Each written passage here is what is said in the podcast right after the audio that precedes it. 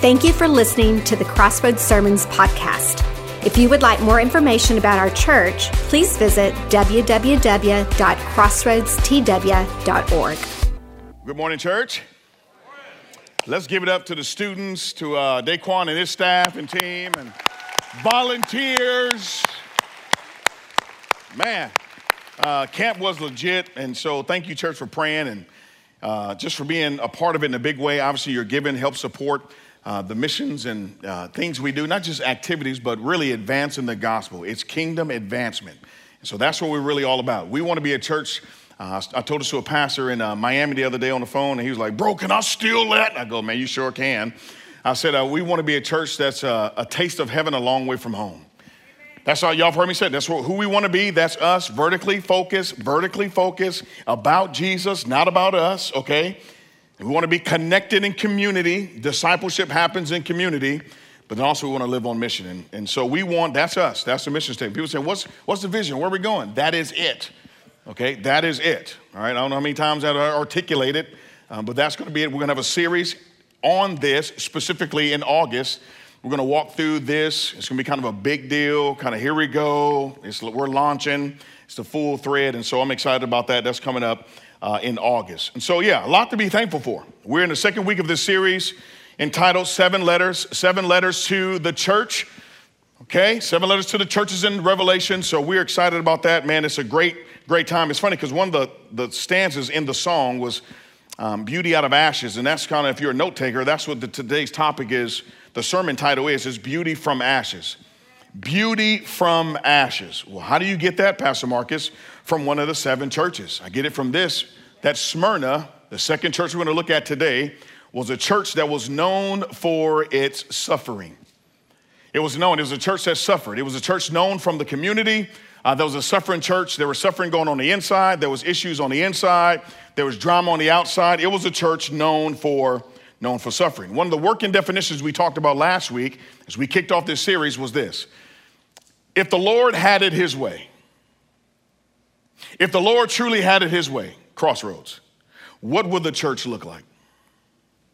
Not just little C church, I'm talking about capital C church around the world.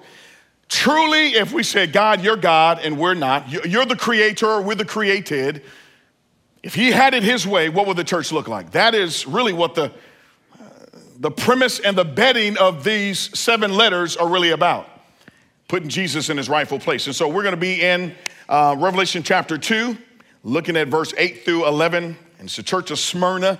Okay, the church of Smyrna. If you're looking for names to name your kid, how about Smyrna? Amen. Start there, all right? I'll tell you what the name means in just a little bit. Smyrna. Here it is. Uh, the Bible says this in verse 8, chapter 2 of Revelation. And to the angel of the church, and to the angel of the church in Smyrna, write the words of the first, the last, who died and came to life. I know your tribulations and your poverty, but you are rich. Look at that in parentheses. It says, but you are rich. I'll expand on that just a little bit. And the slander of those who say that they are Jews and are not, but are a synagogue. Check this out. In my Bible, it's in red. So Jesus, he can actually say this and get away with it. He says, but they are, or but the people that slander you, that say they're Jews and they're not, they are synagogue, they're from the synagogue of Satan. Do not fear, though. Don't trip. Do not fear what you're about to suffer. Behold, the devil is about to throw some of you into prison. Now, that'd be a day you're like, I'm not, if you knew this was going to happen, you wouldn't come into church, right? Now, mind you, the building, you had um, corporate gatherings, but you also had individual gatherings. But I'm saying this would have been a day that, hey, look, I'm to play hooky from church. I'm playing hooky. I'm staying home, okay? But he says, look, I'm gonna, he's gonna throw you into prison. Why? Well, that you may be tested. And for 10 days you will have tribulation. I'll explain what that means. Be faithful unto death, he says, and I will give you the crown of life. He who has ears or her, let him or her hear what the Spirit says to the churches. The one who conquers will not be hurt by the, the, second, the second death. Here it is, Smyrna, 40 miles north from Ephesus. We looked at Ephesus last week. This is the church that actually departed their first love. And this is where this church is at 40, 40 miles north. It was a port city, very popular at this particular time when John was writing it. There's about 100,000 people in population. It was actually, I didn't share this in the first hour, it was actually a planned community, somewhat like the Woodlands. It's kind of weird, right? It was a planned community. Smyrna was a planned community. They had a, um, not like a mayor or governor or anything like that, they had just a township that actually ruled and governed this particular city. But it was also known for its myrrh, okay? So, myrrh a lot of people came from different cities to get myrrh. So they, they loved this particular um, item that they can get. It was a hot commodity during that time. So what you can do with it, once someone passes away, if you're reminded of the earlier New Testament stories, when people came to Jesus' burial or other burials, they, they blessed the bodies with myrrh. It's this fragrance, it's, a, it's a, a, a nice aroma. So, really, this is what the word Smyrna means. Smyrna means myrrh. In other words, Smyrna means fragrance under persecution. Fragrance under persecution. Let me just say this real quick. We all smell like something. Hallelujah. Hallelujah. You're right. Yeah, you're right. Hopefully, you smell like right guard and not left guard. Amen. Right? That's old school joke, but y'all, f- forgive me. Amen. But we all smell like something. Smyrna, growing city, Jesus writes to them through his servant John. And he starts off by saying, Hey, look, I want you to see something in verse 8 as we piggybacked on and started with in uh, chapter 2, in verse 2, that the Lord is sovereign. Look at verse 8. And to the angel of the church, again, we talked about this means angel of the church means to obviously pastor or leaders or plurality of leaders in the actual congregation. So, hey, look, hey, hey, church leaders, here's the deal. He says, the words of the first and the last who died and who came to life. So here it is. He's saying, Look, I am the one that's telling you this. I'm the one that's writing this. I'm the one who's all that in a bag of chips. In other words, I'm underscoring what I told you in chapter one. I'm the Alpha and I am the Omega, and I'm everything in between. So I want you to know as you write this, know that I am sovereign and I am in control. Not just sovereign in a sense of I'm just, I created everything and I'm spinning it into its existence so it can exist by itself. No, I am very intricately involved in my creation.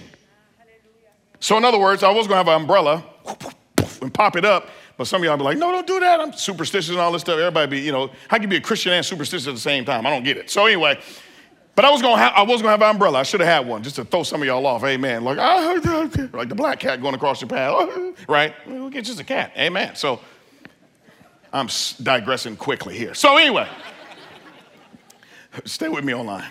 Uh, but if I pop the umbrella up, the idea is for the Christian, you and I, blood bought believers, redeemed and sanctified, filled with the Holy Spirit, is that the umbrella is symbolic for God's sovereignty uh, all around us. But if we step from out underneath, we can actually, He's still sovereign. He's still going to bring us back. But the idea is everything that comes into your life and into my life, whether good or bad, is under God's sovereign umbrella.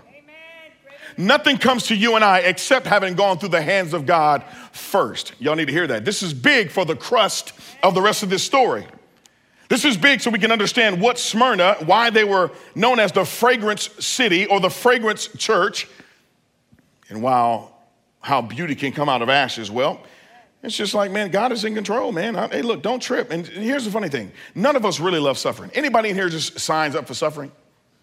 Anybody? Like, I, I really want to meet that cat. Amen. Like, sign me up on your calendar. It's a whole week, boom, boom, boom, seven days. Hey, out of five days, Lord, this week, give me straight suffering, capital S. Nobody, nobody, nobody does that. Who, who does that? It's, it's kind of like my wife. She, um, I met her. She's so intriguing. I mean, y'all talked about her being my gospel fox last week. Amen. Y'all can steal that. That's cool. Amen. So, uh, but she told me she ran triathlons. When I first met her, I said, man, try, try a who? Right? We, we didn't run triathlons in the inner city. Amen. It was, going to the liquor store, the corner store to get a, a pickle and uh, maybe like a, a, fountain drink or something like that. That's what we did. We ran to the store, ran home. Amen. That was it. She said, I ran a triathlon. I said, man, what is a triathlon? Well, when you swim one mile, I'm dead. You bike 25, I'm doubly dead and then you run 6.2 miles. I, am I'm, I'm done. We have some, some uh, members here. I got a couple pictures. Members here at the church, man, that they, uh, uh, go ahead and throw that. That's the cue. Amen. There it is. So we had Casey Clark and Philip DePrang. They, uh, this is a triathlon that they ran together. So um, it's Casey and his, his father-in-law. But they, they do this on a regular basis. They're good at this. They just, they sign up for these. They love it. Now, granted, you have to prepare for them before you just jump in them, okay? I don't, I don't advise anybody to just come off the couch from smashing Doritos and try to run a triathlon. It ain't gonna happen, okay? Maybe in your dreams, but it ain't gonna happen. So, but these two fit guys on point, triathlon. Go to the next, next picture. But see, here's Casey and his brother, and they're running what's called the Ironman. Like, like that's on some other stuff. Triathlon, maybe Marcus Hayes can sign up for. Maybe. Maybe. Iron Man? No, you got the wrong dude. So it's just on a whole other level. Now, here it is. If Casey called me and said, Hey, Pastor, man, hey, bro, will you? I'm, I'm running the Iron Man. Will you watch it online? Would you get on? Uh, it's gonna be on Fox News or whatever, Fox TV, whatever. I don't know. I'm just saying stuff. But it's gonna be on Fox and I want you to watch it. I said, man, yeah, I'll watch it all day long. That's why, man, I'm turning on, man. I'm gonna have some chips, some Doritos, and then I'm gonna sit there and I'm gonna watch this Iron Man. Amen, right? But if he changes, shifts gears and go, hey, look, will you, um, will you actually come to the site and cheer us on and watch in the sun? I may go, eh, maybe a little reluctancy there, but I still may do it. But if he shifts gears and say, hey, man, when you run it with me, I'm saying, bro, you, I'm, I'm done, I'm out. Here's what I'm sensing when it comes to suffering in the life of the Christian. The Lord is not calling us to pick and choose different spiritual triathlons to run. He's not saying from heaven, um, uh, well, well, if you want to do this, uh, you can do this when it comes to suffering or what it means to be a disciple. He's not saying you can do X, Y, or Z. He's saying this, as he said in Luke 9 23 if anyone follows me or come after me, they must deny themselves, pick up their cross, and follow me daily. So it's this whole idea, man, I don't really want to do this. And so out of our text, we see something very interesting. We see from Smyrna, the church that means myrrh, a fragrance in the midst of suffering, that when we face seasons of suffering, here's the first thought for note takers. When we face seasons of suffering, we need to remember that God sees and knows what we're going through. This is so good. Verse 9 says, I know your tribulations right out of the gate. First of all, sovereignty, okay? The first and the last, who died, who conquered the grave. Then he says, I know. I know your, your tribulation. Now, this word know means intimately. He's not saying, again, I'm distant from it. I know exactly what you're going through. But tribulation is this word, an idea of being pressed together, that pressing, pressing always, all the way to the pressing of the spirit. It's that deep affliction. Anybody ever been there? When you don't know how to pray, you don't know how to, you don't even know how to cry right. You just, you just a hot mess. You're pressed on all sides. And this is the context of the church in Smyrna. They're pressed. They're pressed. And so the Lord out of the gate, he goes, Look, I, I, you need to know this in the midst of suffering, seasons of suffering, that I know. That I know. That I actually see you. I just wrote my notes real quick, man. Aren't you glad today, church, that God sees and knows you? We don't serve a, a cold statue. We don't serve some made up lowercase g God. You and I have the privilege of knowing Elohim the Creator through His Son, Jesus Christ, and come into a relationship with him through Jesus Christ and to be back, brought, back, brought, uh, brought back into a union with the Father through the Son, Jesus Christ. He's living, he's alive, and he's writing to this church and he's writing to you and I today. But isn't it great that God knows? Hallelujah.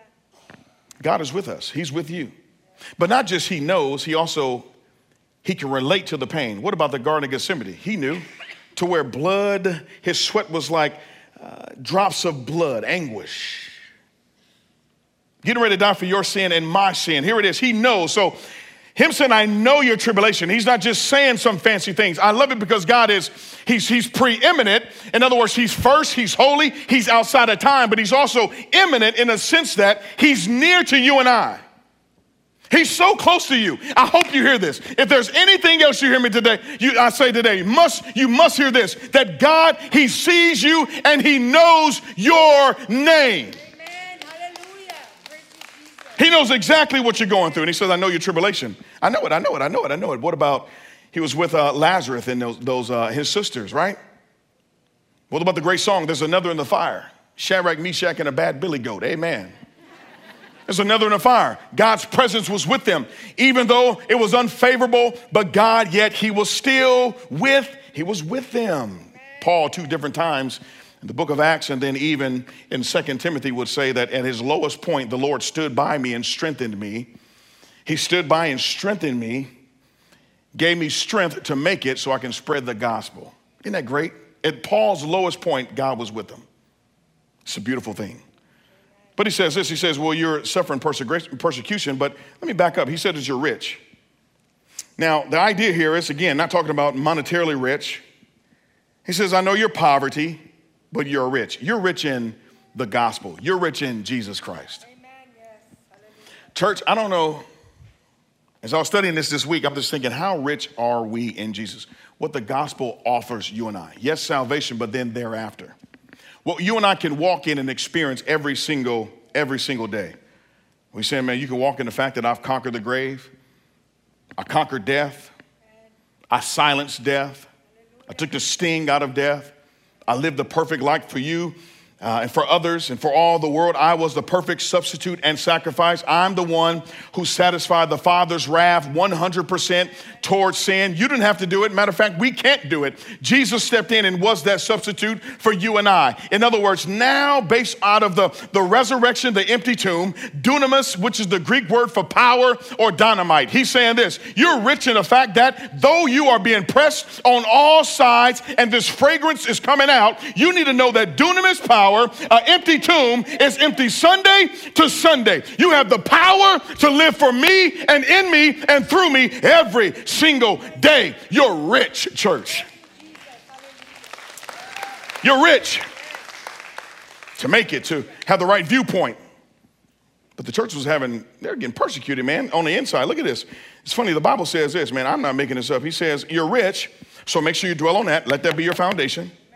This is right after that, the next clause, and the slander of those who say that they are Jews and they are not. I love how the Lord just goes, yes, no, sheep, goat. He can call it out. But then he says this very alarming thing. He says, but are a synagogue of Satan. Let me just say this real quick. Do you know that the enemy can deceive you, even those in the church, to think that you're serving the Lord, but you're actually serving the enemy? You think you're doing God a favor, but you're actually hindering the work of God. Marcus, what do you mean? You think about, look at Paul the apostle in Acts 7. He literally thought he was doing God a favor. While y'all stone Stephen, I'm gonna talk about Stephen in the back end of this sermon. While y'all stoning Stephen, hey, give me all your garments, throw me. So I wanna, I wanna, any baseball people in there, I wanna make sure you get the best throw, the best velocity, everything. Give me, I don't want anything to hinder you stoning this guy, so let me hold your garments. I'm doing you a favor, I'm doing God a favor. No, it's not the case. And these people in this text thought they were doing God a favor, and, it, and they actually were working for the enemy, and the Lord calls them out. And he says, Don't you, don't you even worry about it. Amen. Don't you worry about it. Don't you worry about it. Secondly, we see this when we face seasons of suffering, we should not fear. It's very easy to say that. It's another thing to actually experience it and actually live it out. Fear. Now, we're all fearful of different things. It'd be amazing to go around the room and say, just let me know what you're fearful of.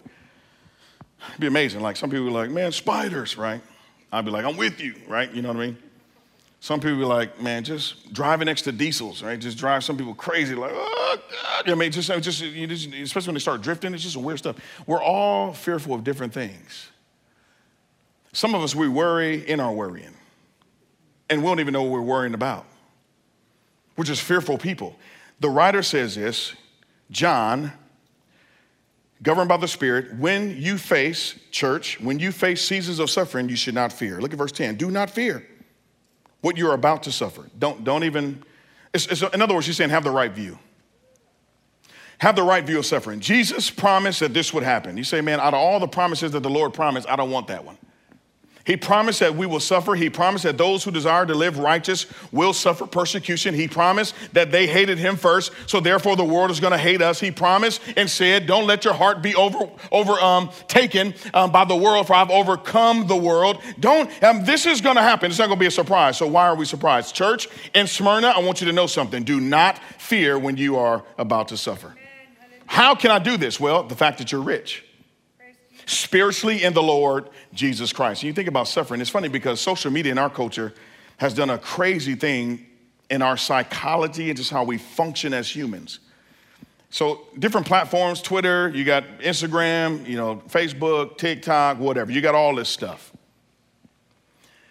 But the crazy thing about social media platforms is this the moment somebody disagrees with you or you disagree with them, you can what? unfollow them. Like, this is reality in our world. This is a real reality in our world, guys. Y'all know that, right? Like, the moment somebody says something that disagrees with me, I can unfollow them. I can, I can even block them. Anybody ever block somebody here? I like my sister. She keeping it real. She's like, yep, yep. There ain't no, no shame in the game, right? Yep.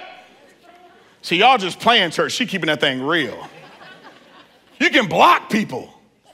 This is crazy. This is like this phenomenon. And the Lord is saying, when you face seasons like this, don't fear.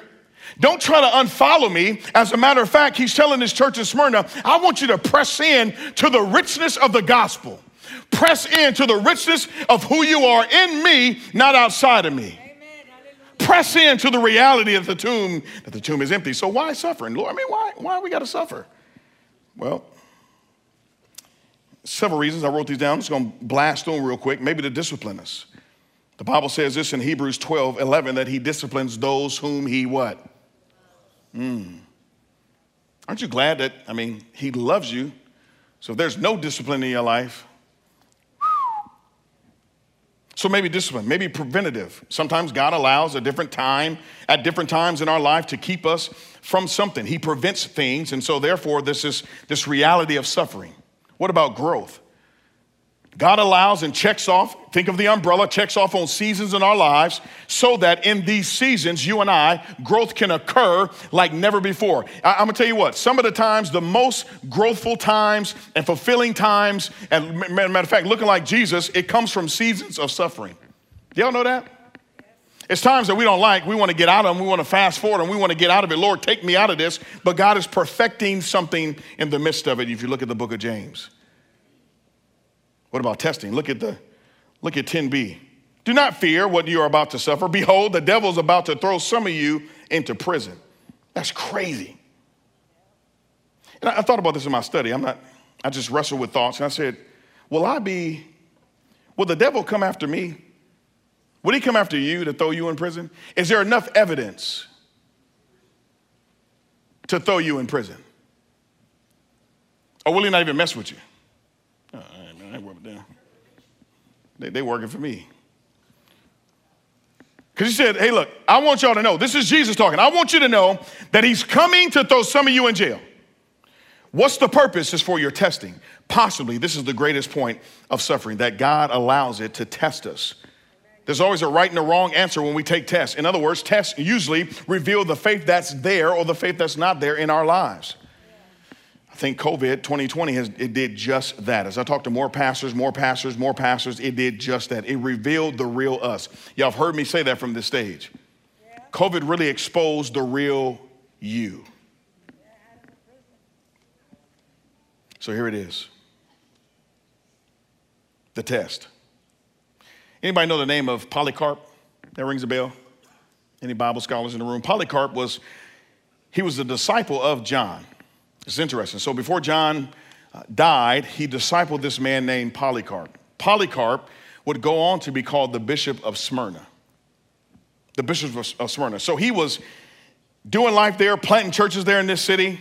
And so the, the council came and they said, You must stop spreading this gospel. You have to stop. You, we're, we're done with this. And so the guards, what they do? They put him in prison, they arrested him, and while his guards ate supper, Polycarp prayed. He prayed. Here's what the um, Fox's Book of Martyrs said about this particular incident. He prayed with such fervency. Check this out, church. He prayed, Polycarp did, with such fervency that his guards repented. That means they thought they were doing the right thing, so they turned and began to do the right thing. They trusted Jesus. So they, the guards repented and turned from what they were currently doing. He was, however, carried before the proconsul, condemned and burnt in the marketplace. He was burned. They took him off the burning piece. They used him as a nightlight. They burned his body, took him down. He was still living. His body is oozing, pussing from the burns. And they stood him before the council and said, Will you stop talking about this Jesus? How are we doing that situation? Like, like really, like real, I'm not talking about cotton candy Christianity here. This is real life Christianity. So here's Polycarp. He's looking. He's from Smyrna. He, he has this array, aroma and fragrance coming from his life. And, and the other guards see it. And so he said this in his rebuttal towards the proconsul. He said this. They said, Swear and we will release you. Ooh, how tempting. Swear. Don't, don't, don't say his name again. Swear and we'll release you. Think about what you would do in that situation. Here's what he said 80 and six years I have served him, talking about God and he never once wronged me. How then should I blaspheme my King, my Savior, and my Lord in my dying day? He has saved me. The Bible, I mean, it goes on to say, history tells us that they said, okay, well, then they stabbed him multiple times and then hung him back up and burned him till his death. February 23, 155 AD to be exact. Fragrance. The fragrance fragrance. smell like something, but then you must know this that people are always watching. Y'all know that? People are always watching. Uh, last week, I think it was last week, I was, had, had the privilege of taking my younger daughter to um, breakfast. It was Black Bear. Anybody been to Black Bear Diner? If you like it or not, they got the bacon game locked up, okay? Bacon game locked up. Don't try it. Don't tempt me. It's locked up. So here it is. So I'm here with my baby girl. She's four. She's just loving. She's with her daddy. Man, it was just a great time. My older girls were at um, a camp here in the area. My wife was off doing something. I had just little, little Naomi. We're sitting there chilling, and we sit down, and we have about, uh, let's see, one, two, and then that third table from us, there's a lady that came and sat down. She sat down, and she was watching me. It's the weirdest thing, man. But she had a hat on. You ever seen somebody with a hat on, you really can't see their eyeballs? It was weird. So first of all, why are you inside of a diner and you don't work here? I see if you got to have a net on your head as you're stirring up the eggs or something like that. But you got a hat on sitting here, and the hat was so low. I mean, from the shade, I couldn't see. I said, "Is she asleep? What's she doing?" What? Man, but she's just staring at me like this here. And so I'm with my daughter. I'm just sitting there. I'm like, "Okay, baby, crossword puzzles we drawing, and I'm helping her solve some stuff." And then I'm like this. Like, man, this is crazy, right? So then I'm like, man, okay, man, I, a couple things go. I always go to the extreme. I'm saying maybe I'm being followed. Like I'm in some reality movie, something going on. I'm being, Marcus Hayes is being followed right now, right? It's happening on my dime, on my watch. Nay, nay, we're going to get out of this thing, okay? I said, maybe I'm being followed. And so we go back to doing some stuff. We're singing, do, do, do, and doing stuff. And then I do this here again. And sure enough, She's watching. So now I'm thinking, okay, man, I think she just has a hots for the black man. Amen, right? it's either, it's either somebody follow me or she got the hots. So we go back again. And I look again. We ate and we got out of there. Do you know that the following week, this lady came in a church? Crossroads. Walked up to me. She wasn't wearing a hat. Walked up to me and said, I was the lady watching you. And it sounds weird. Just let me finish the story. Amen. I was the lady watching you at Black Bear. Here's the point. I thought about saying, that's a great analogy.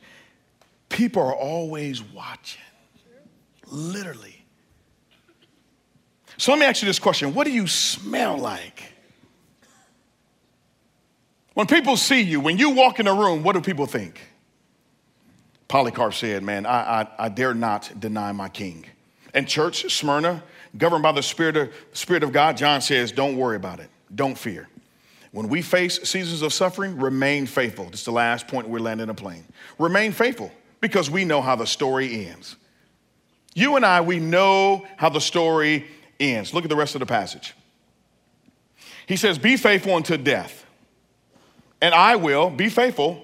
how can I do that? Man, this is tough. I'm pressed to the point of to my spirit. How can I actually do this? Well, you're rich. Lean into the gospel. I love what um, Tim Keller said. It's not as if you know, the gospel is, you know, the A to Z or the A, B, and C's of the Christianity is A through Z. In other words, he's saying, man, how you come to Christ is how you stay connected to Christ and how you grow in Christ. That's the richness of the gospel. He says, "We'll be faithful unto death, and I will give you. Look at that intimate picture. He says, I will give you. Not another angel, not some other messenger for the Lord. You endure Though your present sufferings, yes, they're real, it's a real reality, they cannot compare to the glory we'll, ex- we'll experience when we see him. He says, I will give you the crown of life. I will give you the crown of life. And let me just say this real quick. Some of us, we've got some bad news from the doctor. I want to encourage you that God knows and He sees you and He loves you. Some of us, we have prodigals They've been going for many years. You just need to hear this based off this text that God sees your tribulation, you're being pressed on all sides, and He loves you. Some of us, we've lost loved ones. Just saying, how can I go on? How can I make it? How can I take another step? I don't know what to do. I want to remind you, based off this text, and God affirms it and confirms it. He sees your tribulation, He sees you, and He also knows and empathizes with you. Maybe it's a spouse in a home that doesn't lead well for the husband. The wife is the spiritual leader. For the wife, I want to say this hang in there. God sees you. For the husband, let's, let's shift gears. But at the same time, God sees you and he still loves you. Amen. This is profound, saints. Be faithful to the end. He says, Unto death I will give you. Here's what D.L. Moody said, and we're going to land the plane. D.L. Moody said this He who is born once will die twice. He who was born twice will die only once. In other words, if you know Jesus, when you check out this hyphen moment, I was born in 1977, don't hold it against me. We're in this hyphen moment. Some of you are like, oh, you young, right? Don't trip. Hyphen moment. I have a checkout date. All of us have a checkout date. Here's the reality when I check out, I'm going to live forever. But for those, as you keep reading Revelation, those that don't know him, you, you literally die and then you'll be resurrected again for the die once, you'll die another time, resurrected for a second judgment, another judgment. Well, who wants to do that? He says this I'll give you the crown of life. He said, the, the one who conquers, look at the last portion, the one who conquers will not be hurt by the second, the second death because you're with me. I thought about this. I said, man, what is, what are some things that some martyrs have said? Man, you guys can come on up. Like martyrs in their last hour, staring eternity in, in the eyes. And what, sometimes I think, well, it's all about how you finish. Yes, it's about how you, how you live now, for sure. But how will you finish? What will people say about you? It's amazing, you know, do, doing so many funerals through the years and being by people's bedside. They'll say, Pastor, here's my request. As they're, they're, they're weakened and you just see their demise happening. They'll say something like this When I die, if one person comes to know Jesus, it's all worth it. How can you say that in such tribulation and suffering? Their view is right. Their view is right. Here's what Spurgeon said Spurgeon said, great theologian on his deathbed, and literally it's recorded that he, after saying this, seven minutes or so after, he, boo, check this out. All the profound theology that this guy housed in his body, he said this in his last hours Jesus died for me. Jesus died for me. Spurgeon. Here's what Martin Luther said Our God, from whom salvation comes, God is the Lord by whom we escape death. And he said, Hallelujah. Augustus said this I enjoy, I'm enjoying heaven already. He was still on his deathbed. He said, I'm enjoying heaven already. And he says, My prayers are now converted into praises.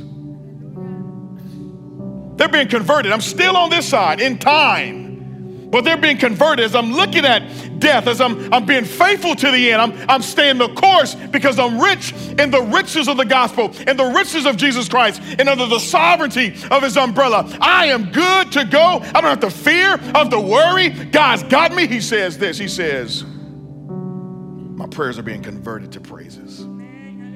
Here's what Stephen said being stoned. Y'all know this. You can go back and read in Acts 7. He said, Lord, as people stoned him, his last words, he said this Lord, lay not this sin to their charge. People hitting him in the head with rocks. You talking about suffering well? Something else in Acts 7 that's profound that underscores Smyrna and myrrh, because myrrh has to be pressed, grind, grind it down, pounded to get the fragrance. The Bible says in Acts 7 that when Stephen was being stoned, Jesus is normally depicted as being seated at the right hand of the Father. In Acts 7, the Bible says that he's actually standing. Jesus is standing. And, church, I don't know if that do, does anything for you. That encourages me. In that, when I'm going through suffering, and God is producing in me some myrrh and fragrance for His glory and my growth, He's standing. I'm with you. I see you. I affirm. I'm with you. I know what this is like. I, am with. I, have been through it. I endured the. I'm with you. I'm with you. The Bible says he's standing as Stephen is being stoned. What a king we serve. What a great God we serve. He keeps his promises. The moment you were born to the moment you leave. So press in to the empty tomb. Because, church, spiritually, you're rich. Jesus, thank you for this time that we had to look at Smyrna. Small port city, thousands of years ago, and still, there's still some rubble around and present tense. What a great testimony and story to this day. Lord, help us to remember in our seasons of suffering that you know and you see us, you care. Ah, that we're rich, we can lean in and we can experience your grace and mercy and joy and peace and hope and love. Thank you, Lord, that we don't have to fear because we have a different viewpoint.